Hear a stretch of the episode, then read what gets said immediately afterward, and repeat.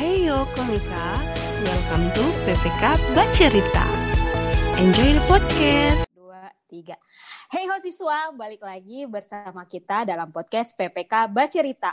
Kali ini kita punya topik menarik nih seputar menulis. Nah, untuk itu kita akan dipandu oleh uh, pembawa acara yang kece-kece, yaitu Kak Leonard Lumi. Halo Kak. Halo, Kak Dona. Kak dan Dona saya sendiri, Dona. Dan kita kedatangan tamu yang sangat luar biasa, eh, yaitu mantan PPK dulu ya, Kak? Ya, ya kayaknya dia ya. pengurus Mantan pengurus, pengurus PPK. Mantan pengurus PPK. PPK mana, Kak? Kalau boleh, namanya Kak Jendri. kita kenalnya Kak Jendri. Halo, Kak Jendri. Halo. Halo, Kak. Dulu uh, jadi pengurus sisu PPK juga ya, Kak? Ya, dulu. Dulu Waktu di SMA mana, Kak? Sama-sama dengan Kak Leo di SMA Negeri 9 Manado. Wah, tahun SMA berapa, Kak? Tahun berapa, Udah Kak, itu? Lulus, masuk tahun 2007, lulus 2010. Wah, luar biasa. Udah 10 tahun yang lalu ya. luar biasa. Sekarang kesibukan Kak Jendri apa? Kesibukan saya sekarang eh, lagi lanjut eh, S3 di Heidelberg, Jerman. Ya. Tiap hari nulis disertasi setiap hari ya. Udah udah ini udah tahun ke keberapa kak ini? Ini tahun sebenarnya tahun pertama. Oh, tahun, tahun lalu kan masih persiapan. Mm -hmm. Udah setahun lebih di Jerman. Oh setahun lebih. Tapi enggak berarti pandemi sebelum pandemi berarti ya kak? Sebelum pandemi. Ya, sebelum pandemi. Oke. Nah uh, kan kak kita hari ini akan uh, membahas topik seputar menulis. Kalau boleh tahu kakak uh, dalam bidang menulis sudah mempunyai uh, karya atau hal-hal yang pernah ditulis nggak begitu? Uh, dulu waktu kuliah selesai kuliah S2 saya menerbitkan tesis mm -hmm. dalam tesis Inggris. tesis itu apa ya kak? Ya, jadi uh, untuk kita bisa selesai uh, jenjang perguruan tinggi, kita harus menulis satu karya tulis ilmiah. Untuk mm -hmm. S1 namanya skripsi, mm -hmm. untuk S2 namanya tesis. Ini mm -hmm. untuk uh, yang di Indonesia ya, kalau di negara yeah. luar juga berbeda istilahnya. Mm -hmm. Untuk S3 namanya disertasi. Oke. Okay. Dan waktu selesai S2, saya uh, menerbitkan tesis, terus uh, apa namanya? Setelah itu menerbitkan satu buku bahasa Indonesia namanya Pengantar Bahasa Aram. Aram. Aram, Aram. Aram, ya. luar biasa. Oke. Okay. Selain itu ada nggak kira-kira tulisan lain, artikel atau blog mungkin atau artikel-artikel uh, ada beberapa, tapi artikel mm -hmm. ilmiah juga di kampus karena saya setelah selesai S2 saya kerja jadi dosen mm -hmm. di uh, di Tangerang. Mm -hmm. Jadi untuk untuk memenuhi apa ke, ke pekerjaan dosen kita harus menerbitkan tulisan-tulisan ilmiah. Antara antara lain itu hmm. artikel. Artikel. Kalau bisa eh, kalau kalau bisa tahu, kalau boleh tahu kok bisa ya. Kalau boleh tahu Kakak di, di bidang apa eh, ininya? Kalau saya di bidang sebenarnya bidang saya eh, filologi dan teologi. Jadi itu sebenarnya apa ya? Bahasanya agak tinggi ya. Jadi filologi itu adalah uh, ilmu tentang uh, bahasa tekstual, kebanyakan bahasa yang sudah mati. Jadi bidang saya bahasa Ibrani, bahasa asli perjanjian lama di Alkitab. Uh, ya dan teologi karena untuk belajar filologi di Indonesia dan di fakultas-fakultas yang lain di luar negeri juga kebanyakan harus uh, lewat fakultas teologi. Oke, okay. yes. hmm, luar biasa ya. Nah, Oke, okay,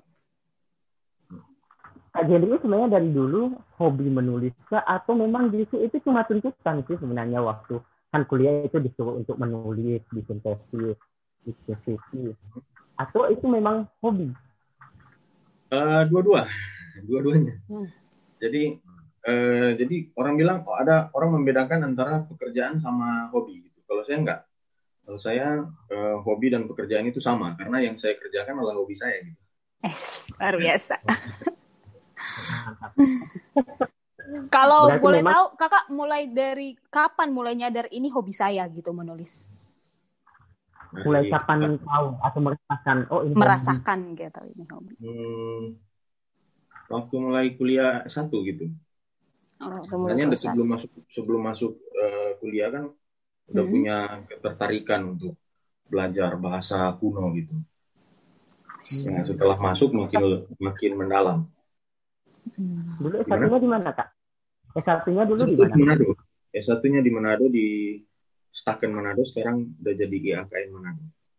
Hmm. Memang memang produk lokal ya. Aduh. Oke, kalau kan teman-teman nih eh, rata-rata kan masih SMA nih, masih sekolah. Ya. Kira-kira gimana cara menemukan kalau sebenarnya kita hobi nih menulis atau gimana cara menimbulkan hobi? Kalau hmm. ini uh, jadi hobi gitu hobi untuk menulis ya. Jadi ya, hobi untuk menulis. Uh. Sebenarnya untuk menulis, untuk hobi menulis itu harus banyak baca dulu. Hmm. Jadi kalau kita nggak banyak baca, gimana kita menulis? Iya betul. Seperti orang nyanyi. Mm-mm. Orang nyanyi dia bisa ciptakan lagu kalau dia banyak dengar dengar musik gitu, dengar musik dan hobi nyanyi. Nanti bisa menulis mm. sendiri.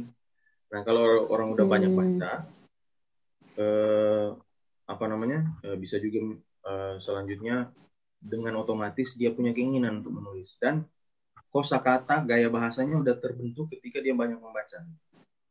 Hmm. Oh begitu. Nah, hmm. masalahnya timbul lagi nih, gimana supaya hobi membaca? Karena nah. zaman-zaman sekarang kan paling males tuh membaca, paling suka kayak nonton atau hmm. ya yang instan-instan karena membaca kan butuh waktu gitu kan. Hmm. Sebenarnya dari hal-hal simpel aja dulu jangan terlalu hmm. langsung punya target besar. Kita mau baca 30 halaman setiap hari, usah sampai segitu dulu. Hmm. Kita baca dulu yang ringan-ringan gitu, buku-buku. Apalagi untuk adik-adik siswa kan, kita baca dulu buku-buku oh, apa? Uh, kalau di misalnya saya bandingkan dengan anak-anak sekolah di di Eropa ya, mereka udah diajarkan hmm. dari kecil. Jadi baca novel gitu sebelum novel dia baca hmm. jangan komik kalau komik ya kita cuma baca penggalan-penggalan kalimat dan kita nggak dapat gaya bahasanya jadi harus buku hmm. walaupun dia tipis gitu ada buku untuk anak-anak buku untuk buku untuk remaja gitu. Nah, semua kan yang di sekolah kan masih hmm. remaja. Jadi kita baca dulu buku yang tipis-tipis yang mudah dibaca. Atau kalau mau baca makin apa namanya eh, mengarah ke satu ilmu kita bisa baca misalnya kalau di internet ya. Ada Wikipedia itu kan simpel-simpel bahasanya bahasa Indonesia. Kemudian bisa lanjut ke kalau udah bisa bahasa Inggris bahasa Inggris. Jadi gitu. Jadi yang simpel-simpel dulu untuk dapat hobinya kalau kita udah tahu wah ini hobi kita membaca ini bisa berimajinasi ya gitu jadi waktu kita baca kita berimajinasi ketika udah bisa berimajinasi ya pasti bisa menulis juga oke okay. nah Eh, kalau bicara soal hobi, di antara sekian banyak hobi, kenapa Kak Jendri memilih untuk menulis? Nah, pertanyaan menarik ya. uh, kenapa ya? Karena uh, saya juga banyak baca sih, jadi saya senang baca. Jadi ketika saya senang baca, saya lihat orang, kok orang bisa menulis ya, bisa punya gaya bahasa yang orang lain bisa menarik gitu. Akhirnya saya memutuskan untuk apa yang saya kerjakan ini, inilah yang saya senangi. Jadi waktu saya membaca, um, saya tahu bahwa saya bisa menghasilkan suatu karya dan orang lain bisa mengerti. Jadi hmm. kalau kita misalnya ngomong, kita cuma ngomong, banyak orang yang nggak bisa ngerti dan banyak yang tidak bisa terjangkau. Kalau kita menulis, itu lebih detail gitu. Nah, ketika saya berpikir kalau saya bisa menjangkau orang lebih banyak dengan menulis, dan menulis itu ya termasuk itu bisa kekal gitu dalam tanda kutip. Artinya kalau kita hmm. menulis walaupun kita udah mati, misalnya Paulus misalnya di di dia apa uh, di Alkitab, dia udah ribuan tahun yang lalu mati. Tapi tulisannya sampai sekarang kita masih bisa baca, kita masih bisa kenal orang itu. Bagaimana supaya orang bisa kenal pemikiran saya? Yaitu dengan menulis. Dan itu bisa kekal. Luar biasa. Oke, Kak, uh, dalam memulai hobi kan kadang-kadang langkah pertama yang paling susah begitu kan. Dalam memulai hobi membaca, tadi membaca dulu, habis itu menulis. Apa sih langkah pertama yang kakak lakukan untuk menulis? Apakah kita harus punya target? Atau ya tulis aja apa yang dipikirkan langsung tulis aja begitu. Kira-kira apa langkah pertama yang harus kita lakukan supaya kita tetap konsisten gitu dalam menulis? uh, sebenarnya apa yang kita pikirkan kita tulis dulu gitu. Hmm. Walaupun dengan bahasa ibu kita misalnya. Supaya melatih. Jadi dengan kita menulis apa, dengan kita menulis apa yang kita pikirkan lewat bahasa ibu kita misalnya, hmm. kita sudah sudah terbiasa membuat suatu gaya bahasa. Nah kalau kita semakin banyak membaca bahasa Indonesia atau bahasa Inggris, sudah kita pun bisa menulis dalam bahasa tersebut. Gitu. Nah permasalahan yang saya dapat misalnya kalau waktu menulis memang nggak nggak mudah untuk memulai ya. Kalau kita udah mulai udah gampang. Jadi waktu memulai itu paling susah. Nah, per, permasalahan sebagai orang Indonesia karena bahasa ibu saya bukan bahasa Indonesia gitu. dan kebanyakan ya. orang Indonesia hmm. bahasa ibunya bukan bahasa Indonesia. Jadi waktu mau menulis kok saya nggak bisa menulis karena dipaksakan untuk menulis satu bahasa yang bukan bahasa ibu kita. Bagaimana hmm. kalau kita memulai dengan apa yang kita pikirkan lewat bahasa ibu kita, walaupun kita kacau. Pertama, hmm eh, tulis buku buku harian misalnya. Buku harian itu membantu untuk kita bisa menulis. Setelah kita hmm. nulis buku harian, banyak baca bahasa Indonesia, pasti bisa menulis bahasa Indonesia. Jadi mulai dengan menulis buku harian itu ininya langkah ya, pertamanya. Harian, buku harian penting. Saya mulai buku harian waktu SMP. Pernah setahun, pernah setahun saya tulis itu ya pakai bahasa bahasa Manado, bahasa Indonesia campur bahasa Inggris. Itu juga bisa melatih bahasa bahasa Indonesia dan bahasa Inggris kita. Jadi karena hmm. kita kan menulis nggak seperti apa yang kita apa ya eh, ketika kita ngomong ya kita kan nggak secepat hmm. menulis nggak secepat kita ngomong. Ya. Jadi waktu kita nulis itu pelan-pelan. Nah kita kira kita sudah ketika kita sudah tulis bahasa pakai bahasa ibu kita bisa terjemahkan bahasa Indonesia kalau ada waktu. Jadi singkat-singkat aja bahasa Indonesia atau bisa aja latih untuk menerjemahkan bahasa Inggris. Eh, luar biasa. Itu menarik tuh kakak tadi bilang kalau menulis itu lebih lama sebenarnya dari ngomong gitu ya. Jadi hmm. ada juga yang bilang kayak menulis itu dua kali belajar sebenarnya. Kita hmm. kayak berpikir, habis itu menuangkan, baca lagi gitu. Jadi itu menulis bisa jadi, maksudnya manfaatnya bisa jadi dua kali gitu ya.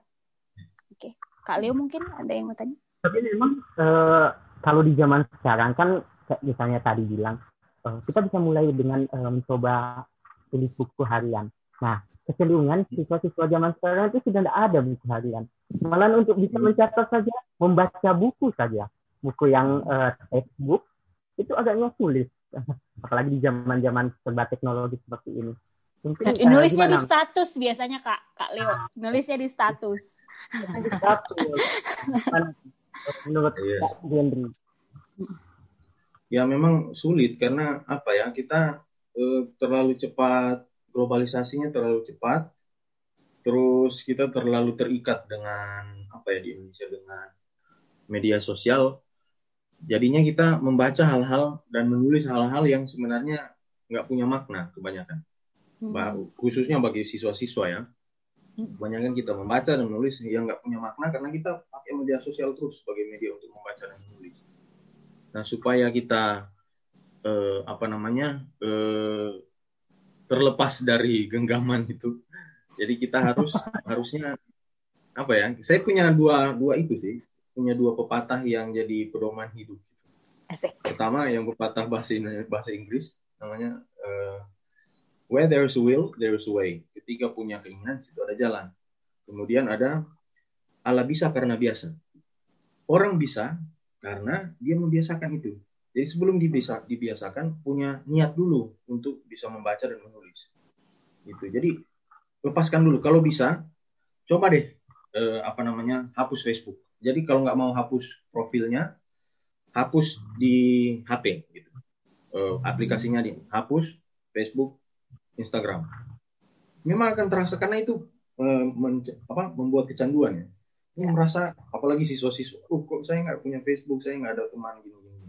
Hmm. Nah coba, coba kita hapus dulu itu. Saya lihat di sini anak-anak nggak terlalu banyak orang uh, apa pakai pakai Facebook, pakai Instagram. Orang nggak terlalu hmm. suka. Apalagi kita yang sudah punya 5.000 teman paling bangga itu. Wah, temannya udah Iya. Kita hapus itu dulu, terus kita mulai dengan misalnya baca koran, baca ya kalau koran udah bahasanya nggak hanya baca ya buku-buku tipis lah gitu beralih ke yang lain dulu jangan jangan terlalu kecanduan di media sosial. Hmm. Nah, Tapi Kak, kalau- apakah salah gitu? Eh, kita eh, nulis status, kan tadi kakak nyuruh tulis buku harian. Nah, buku harian kita jadinya ke status kita tulisnya. Ya. Apakah itu baru- bukan suatu langkah pertama begitu? Bisa juga sih sebenarnya. Tapi bedanya buku harian bahwa kita apa ya ada seninya. Seni menulis buku harian itu kita menulis eh, bukan cuma sekedar penggalan-penggalan. Jadi kita menulis apa yang kita eh, apa namanya? Kalau kita kalau pernah ada teman-teman udah pernah baca atau pernah dengar cerita dari Anne Frank, itu buku harian. Jadi gaya bahas apa yang kita rasakan tiap hari. Apa yang kita rasakan, apa yang kita alami, kita tulis. Tapi kalau status kan berbeda. Jadi kita Hmm. Apa namanya itu statusnya biasanya cuma lima hal lima sorry lima kalimat gitu Mm-mm. dan itu untuk orang lain apa namanya ya kadang motivasinya berbeda gitu Gitu, untuk, Ya. ada ada maksud terselubung biasanya kalau Beda. buat status. Saya sarankan untuk baca ini eh, buku dari Anne Frank kalau itu agak nggak terlalu banyak sih tapi bisa kalau untuk siswa bisanya kalau dia bisa baca satu satu hari tiga halaman Itu bisa Eh. didapat di mana ya? Gramet atau di Gramedia ada udah bahasa. Indonesia. Jadi buku harian Anne Frank itu bagus sekali. Dia yang nulis itu anak eh, umur 15 tahun, Hmm. belum sampai kayaknya, masih 13 14 lah. 12 13 14 sekitaran gitu. Terus dia eh, mati di kampung konsentrasi. Dibunuh oleh eh, Nazi karena dia orang orang Yahudi. Oh. Nah, kisahnya agak tragis sih sebenarnya. Tapi kita bisa lihat bagaimana dia menulis. Anak umur 12 tahun, loh, gitu. 12 13 gitu bisa menulis. Oke Kak Leo. Kalau misalnya blog gimana kak?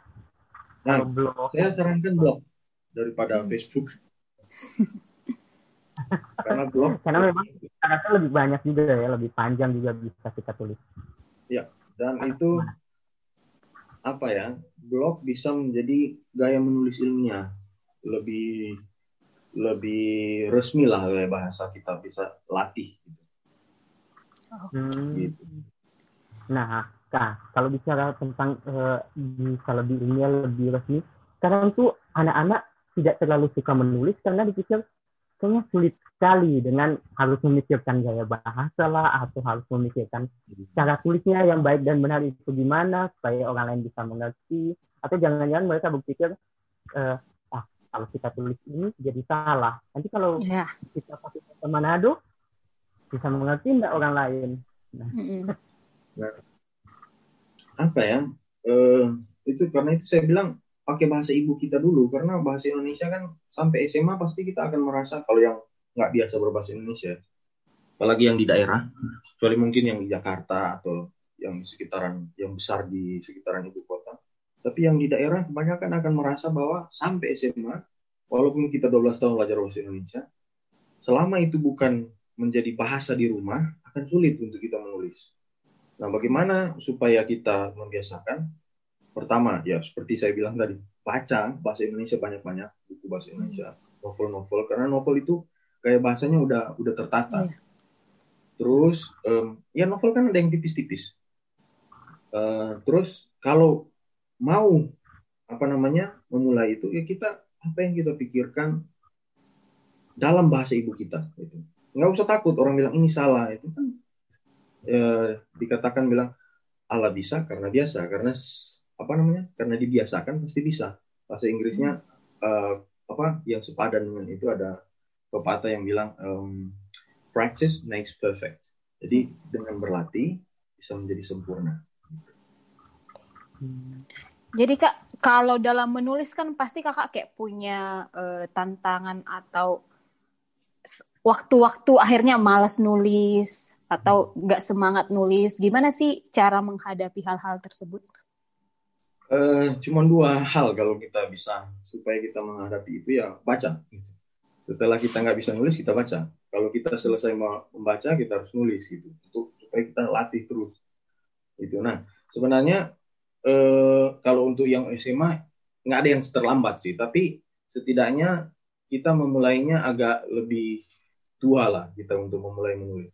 Sebaiknya kita memulai menulis dan mulai membaca dengan giat itu dimulai dari SD. Jadi Hmm. dari SD udah harus dibiasakan. Kalau ada adik-adik yang masih lebih, misalnya ada adik-adik kita yang lebih muda yang masih di SD, biasakan gitu. Mulai baca, belum bisa menulis pasti, tapi baca harus baca banyak.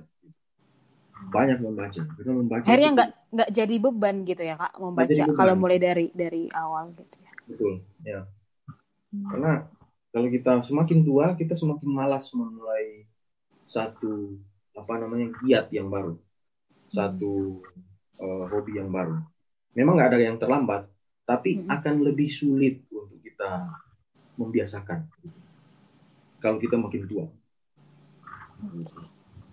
Hmm. Nah, eh, biasanya kalau orang yang suka menulis itu dia punya gaya penulisan dan arah sebenarnya, Kak. Kalau Kak Jenny itu lebih condong kalau mau menulis itu di bagian apa kayak kalau ada yang lain kan anak-anak siswa ada yang suka romantis atau ada yang suka cerita-cerita komedi atau ada ada tentang hal-hal yang lain. Nah, kalau Kak Jenny sendiri sebenarnya dari kecil itu sukanya gaya yang seperti apa sih sebenarnya? Eh, kalau saya terlepas dari tulisan ilmiah ya, saya lebih suka yang sejarah gitu. Karena karena saya juga suka baca sejarah. Jadi, berat ya kak Agak berat. Jadi ini yang kalau bahasa Jerman misalnya sejarah itu Geschichte. Geschichte itu bisa terjemahkan dua, kisah dan sejarah. Gitu. Karena sejarah itu adalah kisah. Hmm. Jadi jangan pikir bahwa sejarah ini kok cuma tahun-tahun karena kita belajar di sekolah itu bosan.